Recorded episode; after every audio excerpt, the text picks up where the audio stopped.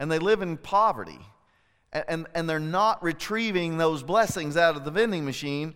And if the only way you can feel loved by God, and if the only way you judge blessing is through material blessing, then you're often going to question God's love.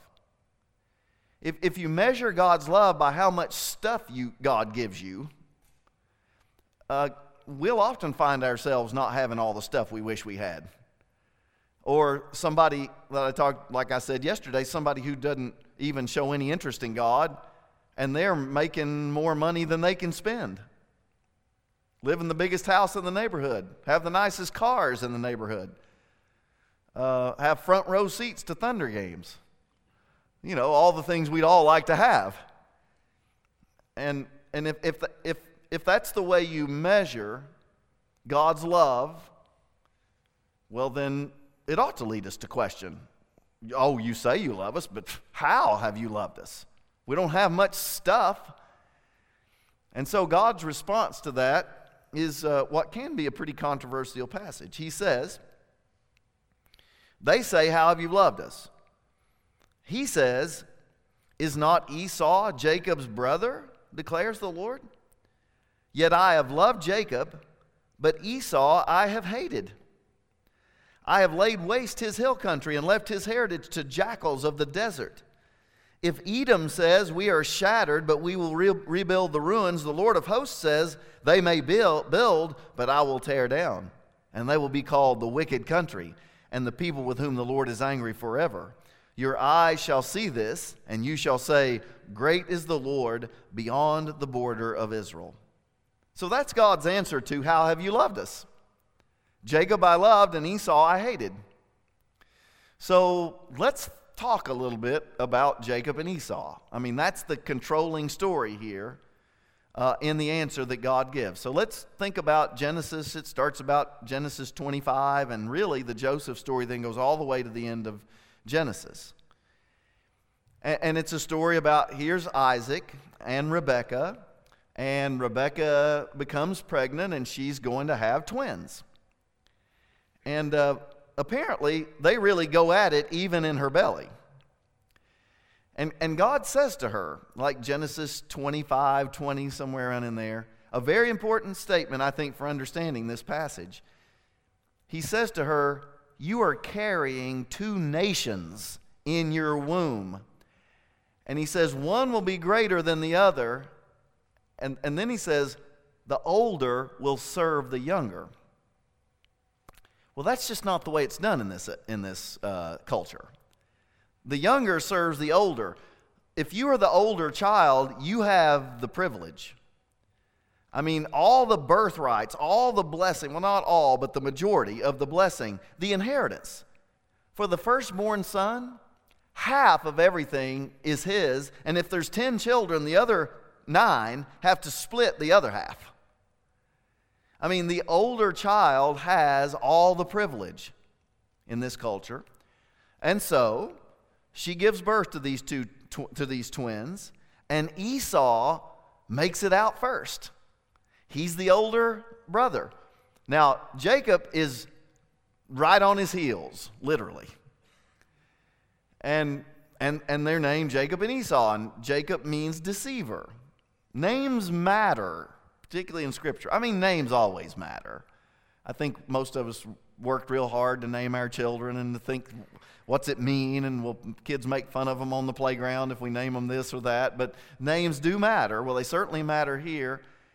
And uh, Esau, it, it, it, let's hang on to his name also. I'll, I'll say more about his name in a minute. So here, here you have Esau first, and then Jacob right behind him. And, and so as it works out, uh, Esau is, is more what appears to be an outdoorsman, a hunter. He's hairy, you know, he's got a lot of hair on his arms.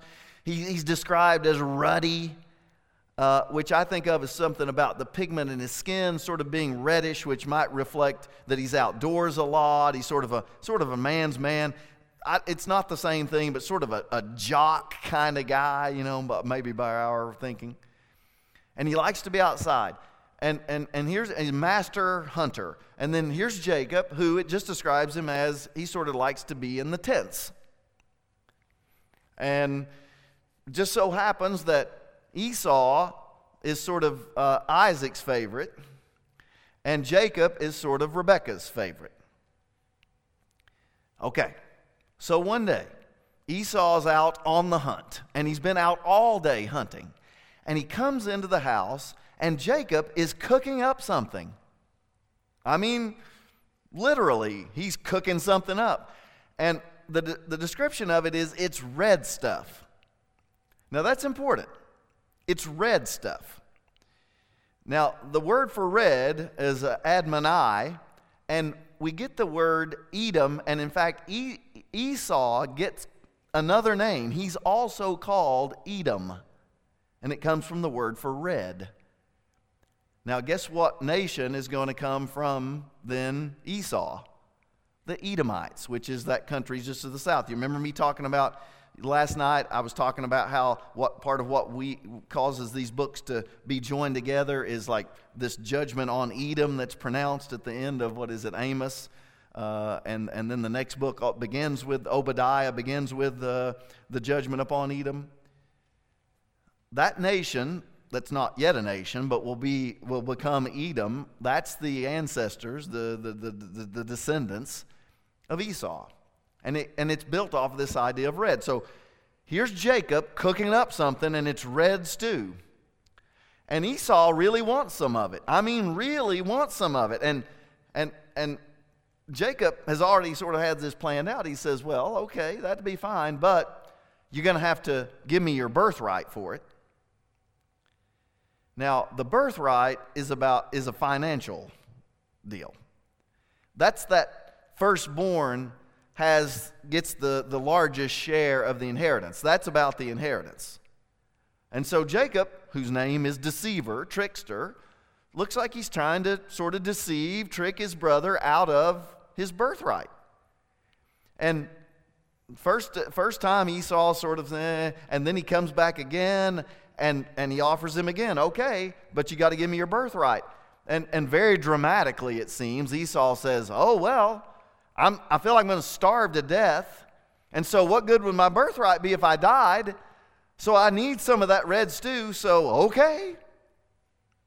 So, he sells him his birthright for a uh, pot of red stew. So, now he's lost his birthright to his brother, Jacob. So Jacob's sort of manipulating the situation to his favor, and now he has the birthright. And then time passes, and we don't get a lot of inclination about how long passes. But now Esau's old, or excuse me, Esau's not old. Isaac is old. Their father is old. And it's time for him to pronounce sort of this family ancestral blessing on the firstborn. Now, Esau may have sold his birthright, but he didn't sell the blessing that his father would give him. And this blessing is about the family line. It's about the, the, the sort of the, the, the, the, blessing of the family going with this son and, and his family. And, and this is an honor shame culture. And the firstborn is the one who receives this blessing. And it's just part of the honor of being a firstborn and so Isaac says, I'm old, I'm about to die, I'm ready to give you the blessing, but I sure would like some of that wild game that I have a taste for. So would you go out and kill me something and, and, and cook it up and I'll eat it and I'll give you the blessing? Well, Rebecca overhears this sort of situation as it develops. And she says then to Jacob, she gets him over front and center, and she says, Okay, Isaac's ready to give the blessing. He can't see anything, he's blind as a bat. So we want to get you up there. He's going to think that's Esau, and he'll give you the blessing. And so she even, they put like goat skin on his arms to make him like he's hairy. So, so Isaac will, can't see him, but he'll feel him and think it's Esau, and it works. I mean, here's Jacob, deceiver, trickster. and uh, walks over there. And uh, I don't know if Rebecca sets it up or whatever, but Isaac thinks it's Esau, pronounces the blessing on Jacob, and now Esau's lost both his birthright and the ancestral blessing. And about the time that Esau or Isaac has pronounced this blessing, Esau comes in the door. He sees what's happened and he's outraged. And, and the text even says that, that Isaac trembles.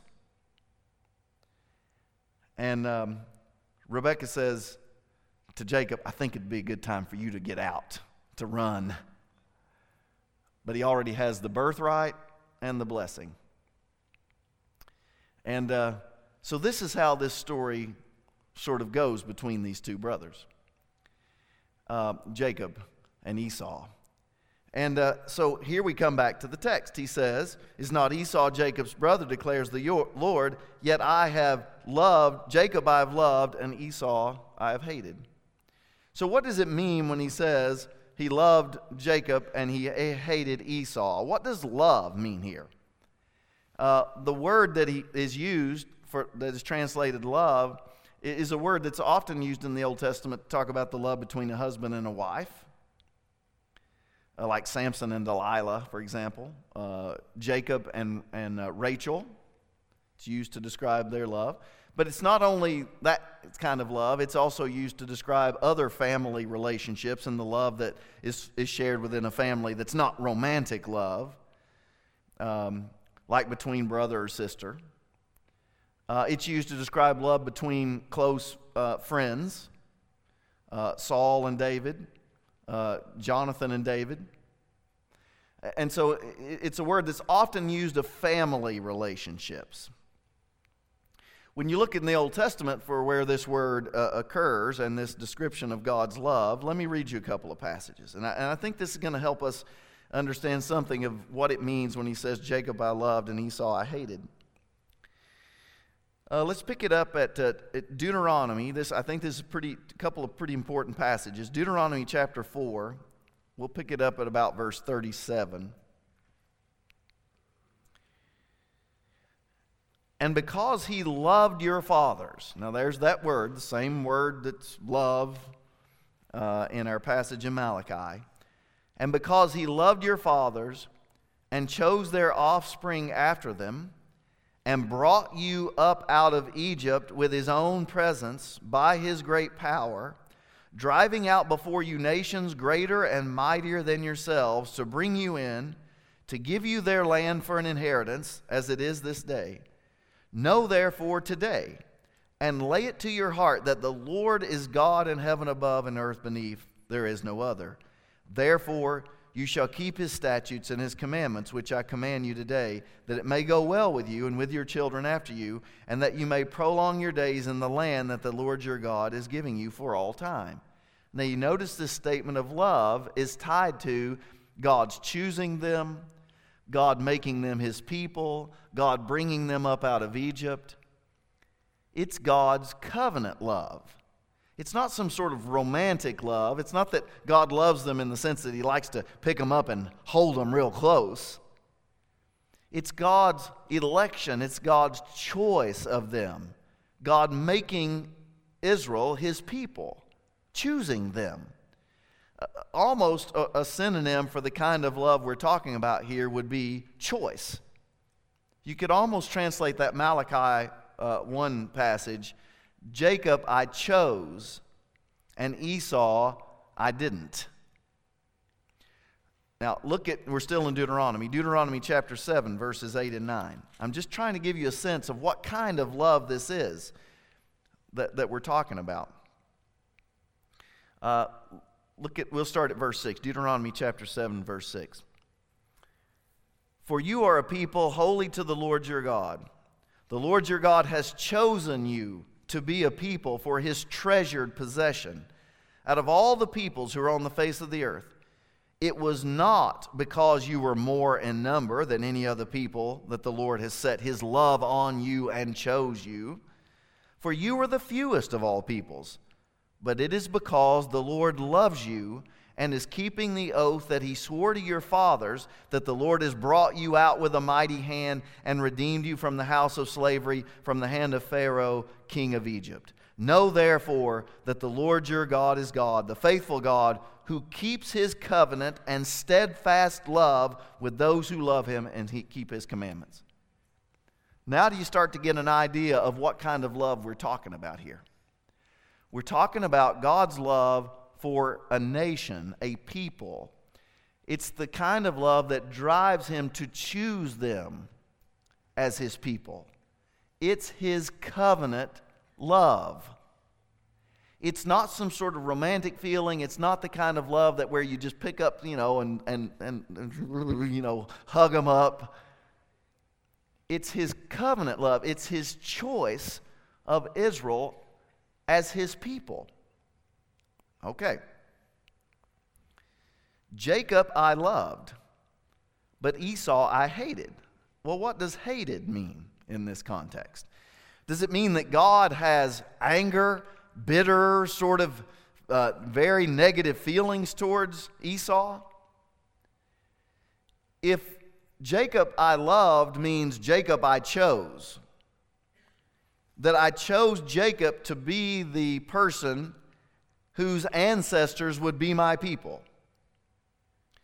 Then what does that mean for Esau? Well, it just so happens that Esau and his descendants would not be the chosen people. It means to love less or not to choose. Jacob I loved, Esau I hated. Here's what this is not. Hear me. I think I could easily be misunderstood about what my point is here. I'm going to try to be as clear as I can, although I'm sure I'm often not clear.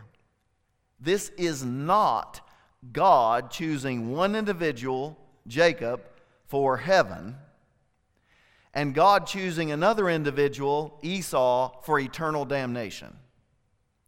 That is not what kind of choice this is.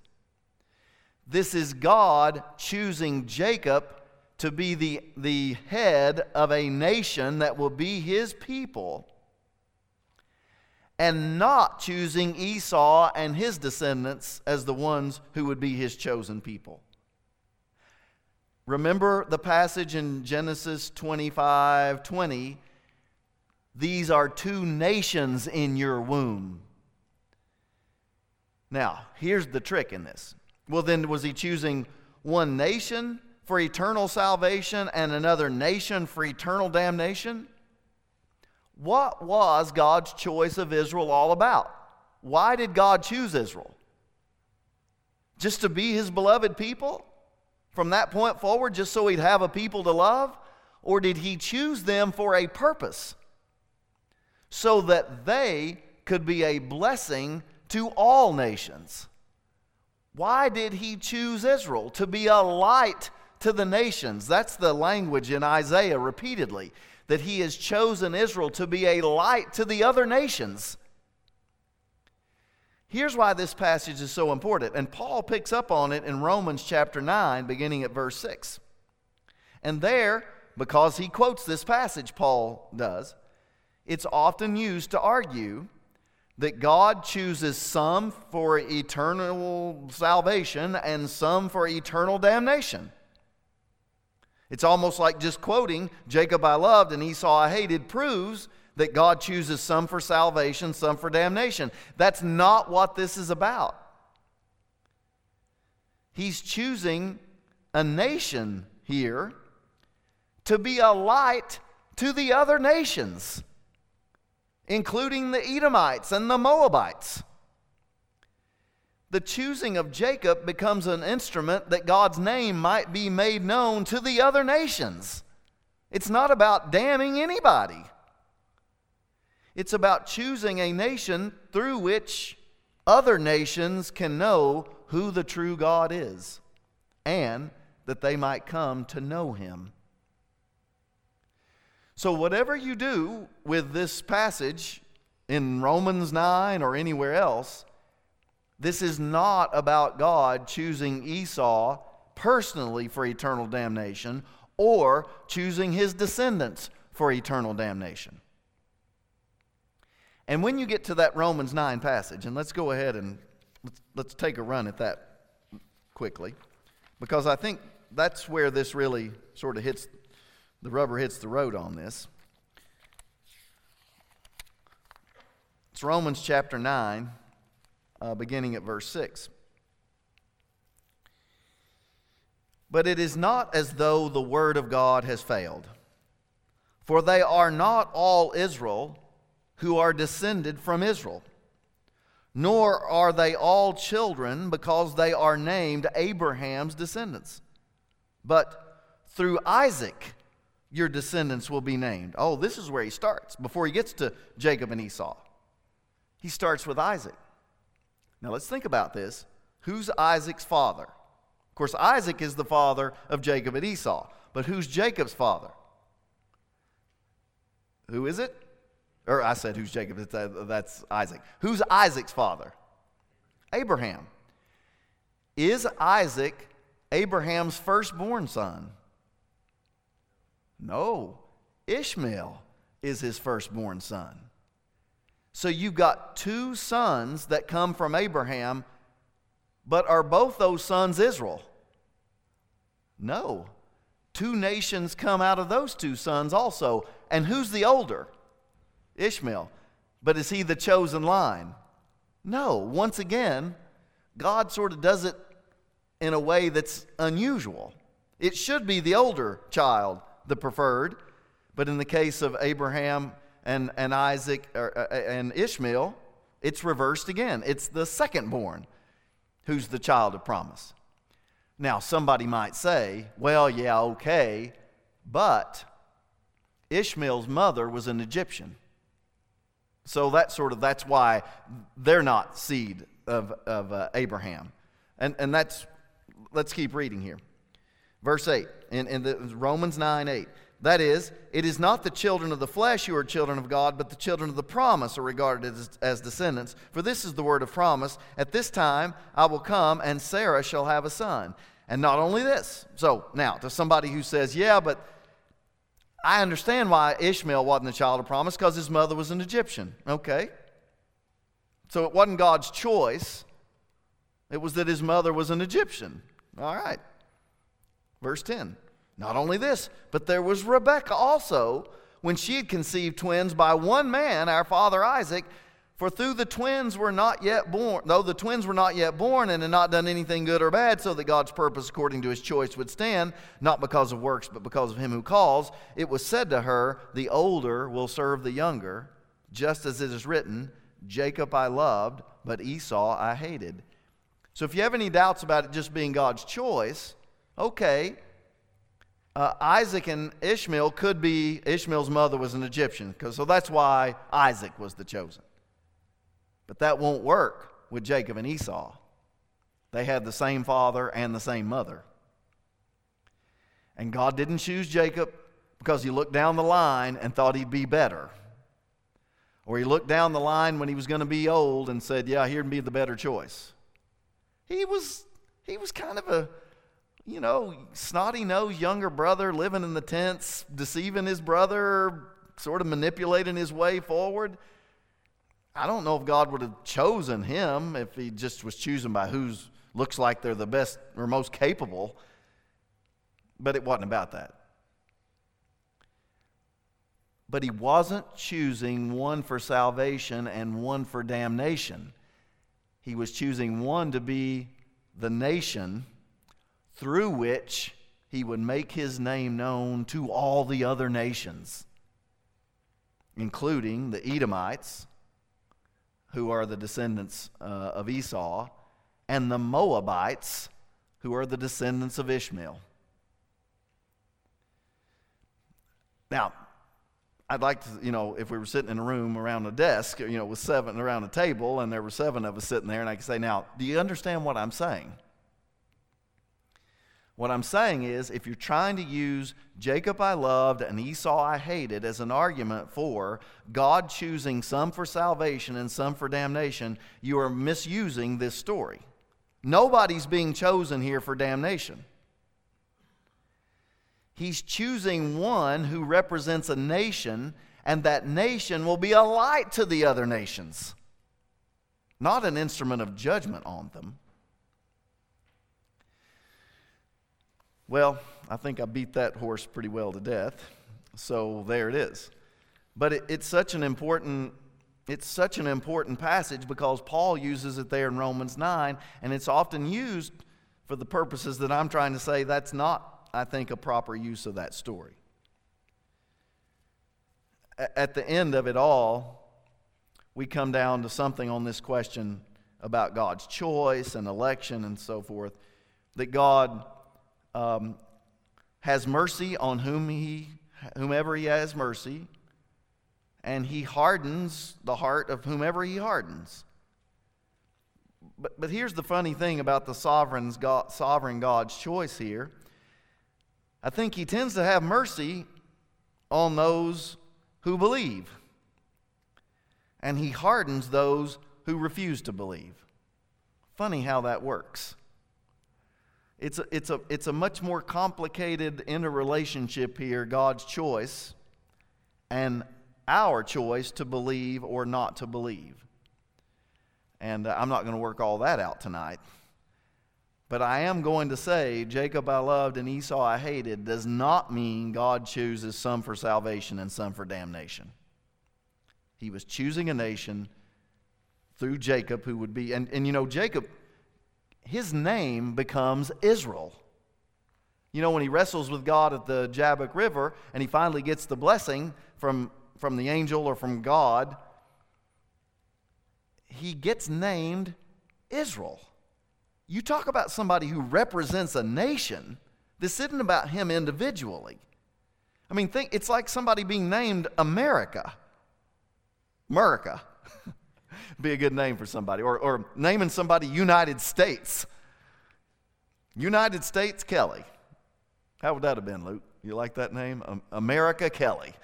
I mean, that's how this individual, Jacob, represents a nation. He gets the name Israel.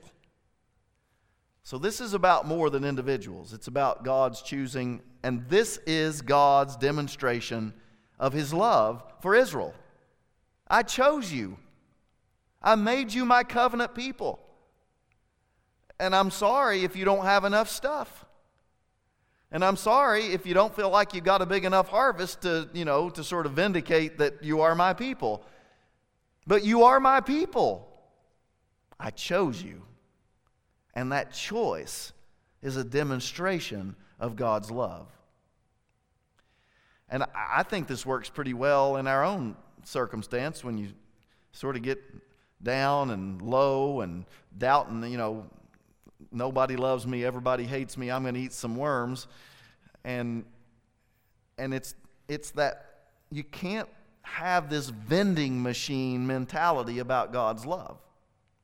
You can't gauge whether or not God loves you by how much stuff you have or even about how smoothly your, your life might be going at even any given moment. We live in a fallen world where people make horrendous choices and even people who haven't made bad choices in a certain area often have suffer consequences for those, for those bad choices that others might make. But when it comes down to it, the fact that God chose me is the ultimate demonstration of God's love. And the promise is He will vindicate that. Maybe not tonight. Maybe not tomorrow. I might still have a tough go of it tomorrow. But ultimately, God will vindicate His love for me. But you can't gauge God's love in this vending machine sort of mentality. I'm going to put in a certain amount of commitment and I ought to get a certain amount of material blessing out of it contrary to what your local TV preacher might be telling you. I think it's a dangerous thing uh, to have that vending machine mentality about God and God's love. Okay, so that is uh, the first uh, disputation. And uh, now let's move on to the second one. So uh, we go from, this one's a little bit longer. It's uh, Malachi chapter 1, uh, verse 6. And it goes actually through chapter 2, uh, verse 9. So let's pick it up at 1 6. Now, that first disputation was a word to all Israel. This one is a bit more focused towards the priests, the leadership of Israel. He says, A son honors his father, and a servant his master. Now, numerous times in Malachi, it's going to be reiterated that God is our father. That's a, that's, a, that's a theme in Malachi, that God is our Father. And usually that works out to our advantage. Usually that means God is affirming, one, that I created you, and two, that I am with you. The image of God is Father. God is not an absentee Father. The, the fact that God is our Father means we would not exist apart from Him. He created us. We, we wouldn't be alive if not for God. That's, that's part of what it means that God is Father. It also means God's presence is with us because He's that kind of Father. So it's about His ongoing presence with us. Usually it's a really good thing that God is our Father. Here, it's problematic for them because a son honors his father, a servant his master. If then I am a father, where is my honor? So it sort of works in this culture. The most important honor shame relationship is the relationship between a father and a son. This is a culture that's all about honor and shame. I know I've told you that every year I've been here. Somehow that comes up. That that's the number one cultural value for, for ancient Mediterranean people. Certainly it's true of ancient Israelites. They would rather die than lose honor. Honor is not our number one cultural value. We, we do all sorts of things to elevate people who are not honorable people because they're wealthy or they're popular or they're celebrities or whatever. And so we revere them because of that, not because they're honorable. That didn't happen in ancient Israel. Honor was everything. So, what was the heart of this honor shame culture? It was that you were a man that helped you, that, that was the sort of central to the honor on, having a, being an honorable person if you were a woman you were honorable because your father was honorable and if he was dishonorable then you were treated as dishonorable. So a woman's honor was wrapped up in her father and then after she got married it was wrapped up in her husband. So one being a man was central to this honor culture. Having children having sons and your sons obeying you, showing their honor for you by being obedient to you. What's God say to them? He says, I am your father. I'm like a father to you. Sounds like a Star Wars. I am your Luke. I am your father. Uh, I'm your father. I'm your master. But where is the honor that is due a father? Where is my honor that I should have because I'm your master, I'm your Lord? And what's the, uh, he says, if I am master, where's my fear? Says the Lord of hosts, O priests who desecrate my name. So there's the assertion I am your father, I'm your master, your Lord. Now, where is the honor due me, priests? those who I've selected to be the leaders among the people. But you say, Really? Well, how have we despised your name? So it's that here's the dispute. They dispute the fact that they have desecrated his name or despised his name. They, they challenge the fact that they have failed to honor his name as Father and Lord. How have we despised your name? God says, well, if you want to know, I'll tell you.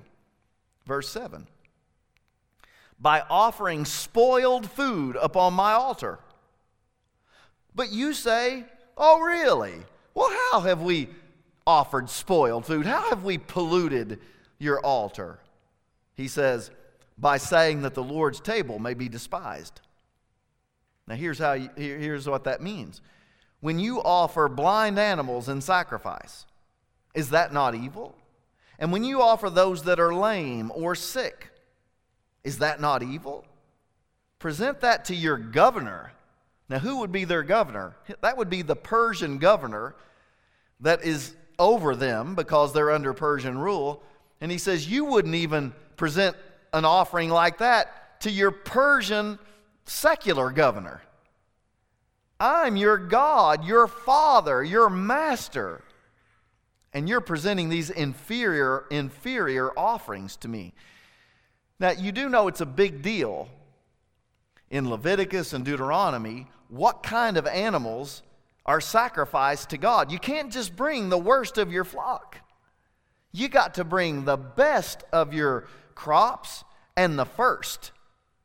The first 10% and the best. And when it comes to livestock, it's supposed to be a lamb that's unblemished, one year old. It's got to be nearly perfect. It can't be blind, it can't be maimed, it can't be lame. Deuteronomy 15 19 would be a good example, a good explanation of, of the sort of the rules for what is an acceptable sacrifice to God. It, it gives the same thing in Leviticus. I'm going to read Deuteronomy. This is Deuteronomy 15, starting at verse 19. All the firstborn males that are born of your herd and flock you shall dedicate to the Lord your God. You shall do no work with the firstborn of your herd, nor shear the firstborn of your flock. You shall eat it, you and your household, before the Lord your God, year by year at the place that the Lord will choose. But if it has any blemish, if it is lame or blind, or has any serious blemish whatsoever, you shall not sacrifice it to the Lord your God. You shall eat it within your towns. The unclean and the clean alike may eat it, as though it were a gazelle or a deer, only you shall not eat its blood, you shall pour it out on the ground like water. Now, I mean, that's pretty specific rules of engagement here as to what kind, what you're supposed to bring to God as a sacrifice, and what's number one on the list of what is not an acceptable sacrifice to God if the animal is lame or blind or maimed. And what kind of sacrifices are they making on God's altar? And if you think about it, the picture is that God's altar in the temple is like a table on which you're bringing food for God. Now, God obviously doesn't eat it, He doesn't need it to eat it. But that's the image that is often used that the Lord's altar is like a table where you bring your offerings, and that's like offering up food on the table for God. And when it's polluted food, that means it's like it's like it would be like having a most honored guest in your house and serving him milk that was spoiled and meat that was already gone bad. You wouldn't do that. He says, Well, that's what you priests are doing. You're bringing this corrupted, polluted food and you're setting it out on my table. Where's my honor?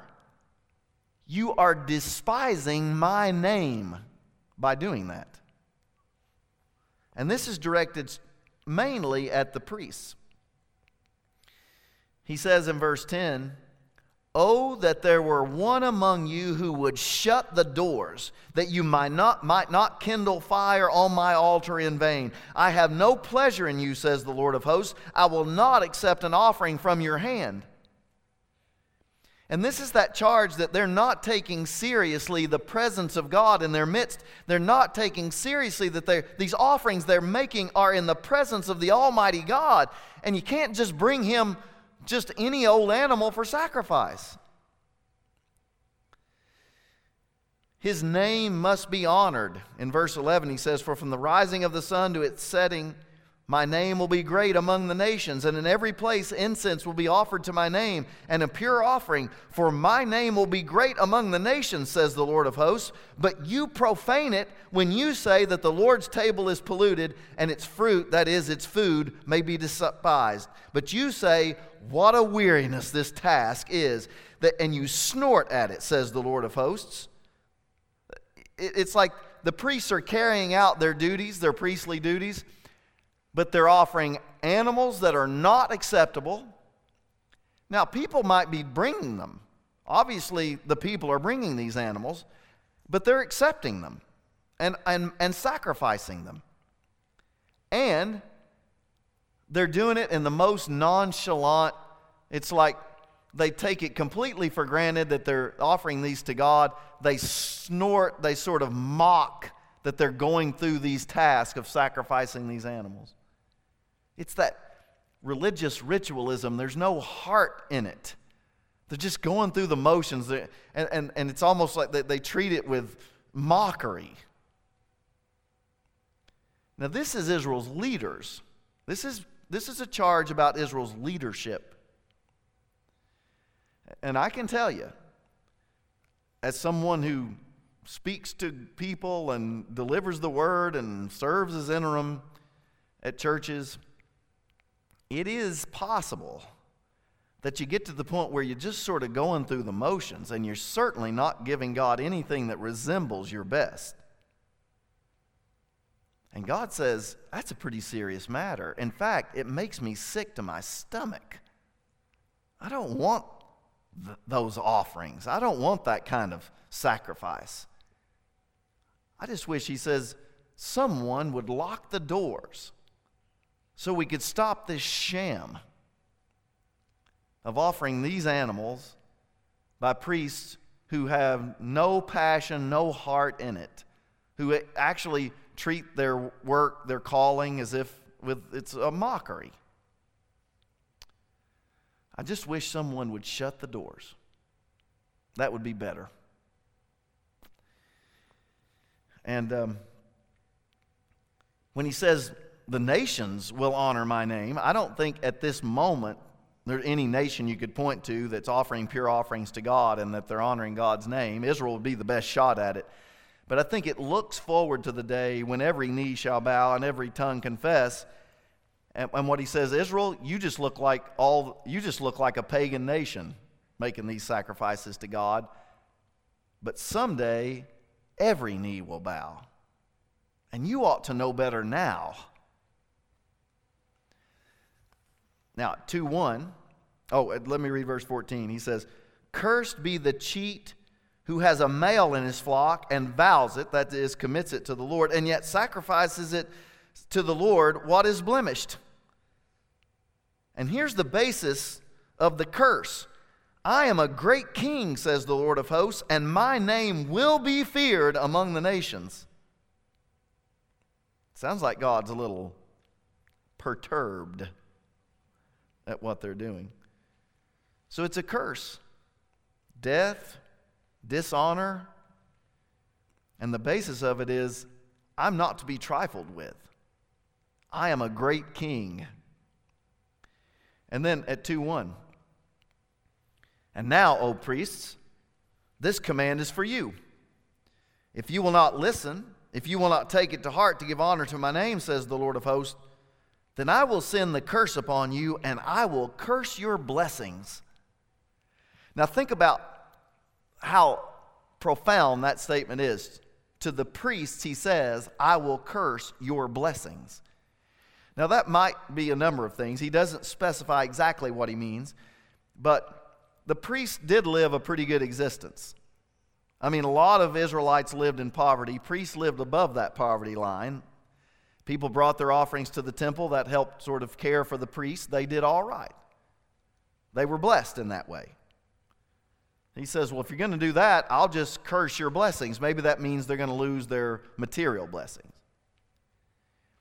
It could also mean when you, when you look at numerous places in the Old Testament where he talks about the priesthood and the blessings of being a priest, one of those blessings is peace. Maybe God says, if you're going to do that, I'll curse your blessing. That is, the peace that comes with carrying out this calling. Eh. Another blessing that comes with the priesthood is you pronounce blessings on the people. That's something that a priest has the, the, the great opportunity of doing to offer a, a, a, blessing on the people. And the most basic one is that Numbers chapter 6. I said it last night at the end of the service. May the Lord bless you and keep you. May the Lord make his face to shine upon you and be gracious to you. May the Lord turn his face towards you and give you peace. We just throw blessings around like they don't mean much. They thought it really meant something to offer a blessing on someone. They thought words The speaking of a word of blessing had the power to bring that blessing into being, just like speaking words of curse had the power to bring a curse, negativity onto a person. So think get this picture. If you're going to act like this, he says, if you're going to not take your calling seriously, if you're going to offer these sacrifices that profane my name, it's like bringing me rotted food on my, to my table, then you can lift your hand and pronounce those blessings, but I'll turn that blessing into a curse upon the people. Think about it. someone who has been given the calling to bless what you do will be a curse. I think there's some of that. These aren't mutually exclusive, by the way. And the last one, and I think definitely there's some of this. One of the blessings of being a priest was your sons would also be priests. In fact, if you look in Numer- uh, Exodus is the passage I'm thinking of. I can't remember the chapter where it sort of describes the ordination of a priest. The last thing that's done in the ordination of a priest is the priest's sons are brought in and the priestly garments are put on them as a foreshadowing of someday they will go through the same ordination and they will be priests as well. And in an honor shame culture, this was, this was, this was a great honor. You know, that used to be true. I don't, I don't sense it as much now, but that used to be a big deal if a son did the same thing that his father did. You know, the father was a basketball coach, then sons who were basketball coaches, that, that made dad was real proud of that. And it was like an it was like an honorable thing. It was honoring your father that you wanted to do what he did. And my dad was a truck driver. I just wasn't cut out for that. Can you see me as a truck driver? I just don't think I'm cut out for that. Obviously, I wasn't. But th- that used to be true more so. You know, education was not quite the right, and you just sort of learned maybe sort of the trade that your dad did, and that was an honorable thing. Well, that was certainly true for priests. When he says, I will curse your blessing, maybe their children were their blessing. Maybe he's saying either you won't even have children, or if you do, they won't be priests. Now, why would I think that? Let's keep reading. He says uh, in chapter 2, still reading there in verse 1, he says, I will curse your blessings. Indeed, I've already cursed them because you do not lay, you do not resolve to honor me. Behold, I will rebuke your offspring. That's number one.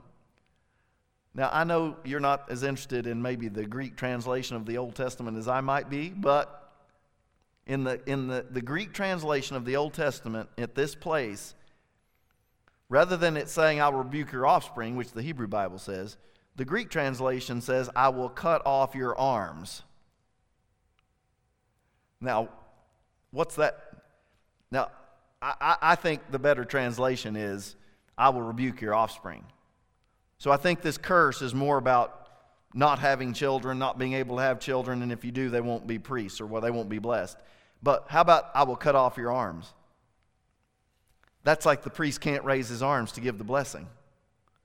So I, I think there's, there's more than one way to think about the, the kind of curse that God, it's not just a single kind of curse.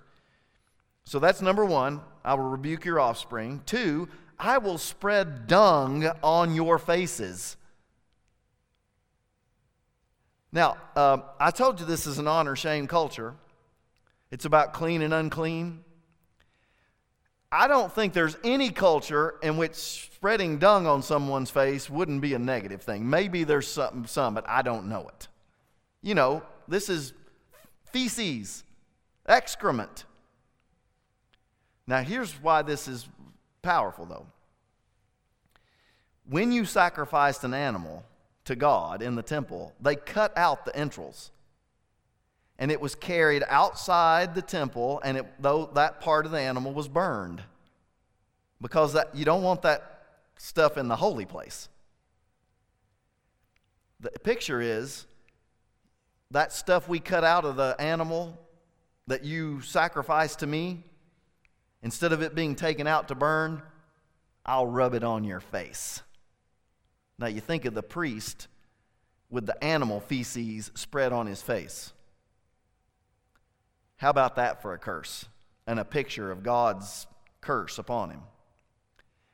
And the third part of the curse is, and you shall be taken away with it. It was normally the entrails that were taken away and burned, but now it'll be spread on your face and you'll be taken away. Taken away from what? Taken away from God's presence. Now that's a pretty strong threefold curse. I will curse your descendants, I will spread animal feces on your face, and I will take you out of my presence. I'd say that's pretty strong stuff. Let's just finish reading this. Verse 4 So shall you know that I have sent this command to you, that my covenant with Levi may stand, says the Lord of hosts. My covenant with him was one of life and peace, and I gave them to him. It was a covenant of fear, and he feared me. He stood in awe of my name. He's talking about Levi, who was uh, what the third son of Jacob and Leah, and the priests are all descendants of Levi. Aaron was a descendant of Levi. Um, it was a covenant of fear, and he feared me. He stood in awe of my name. True instruction was in his mouth, and no wrong was found on his lips. He walked with me in peace and uprightness, and he turned many from iniquity. For the lips of a priest should guard knowledge, and people should seek instruction from his mouth. For he is the messenger of the Lord. That's that Malachi, Malachi, messenger. But you have turned aside from the way. You have caused many to stumble by your instruction. You have corrupted the covenant of Levi, says the Lord of hosts. And so I make you despised and abased before all people, inasmuch as you do not keep my ways, but show partiality in your instruction. You were supposed to be a blessing to the people, you become a curse to them. You were supposed to lead them in the way. This is what God's called people are supposed to do lead his people on the way. You have lost your way. And instead of speaking my word, you've substituted your own word. Doesn't that sound pretty 2017? Doesn't that sound pretty relevant for what happens for a lot of God's messengers who speak not God's words but their own for their own benefit? Strong words for those who would be God's messengers. And, and this, I think this has something to say to everybody, but I've already decided, and this isn't a text I'd given much attention till Malachi was the winter Bible study and I had to work through it. But if I, if I get asked to speak in the seminary anytime in the near future, this is my text. And I think the title will be Dung on Your Face. I think that'll draw a crowd. Uh, so that's the first two disputes. So we'll do two more and then two more, and uh, that'll take us through Wednesday night. So, Owen, if I'm done, I will ask the blessing. I'll do that priestly blessing one more time upon you. Now may the Lord bless you and keep you. May the Lord make his face to shine upon you and be gracious to you. May the Lord turn his face towards you and give you peace. Amen. I'll see you tomorrow night.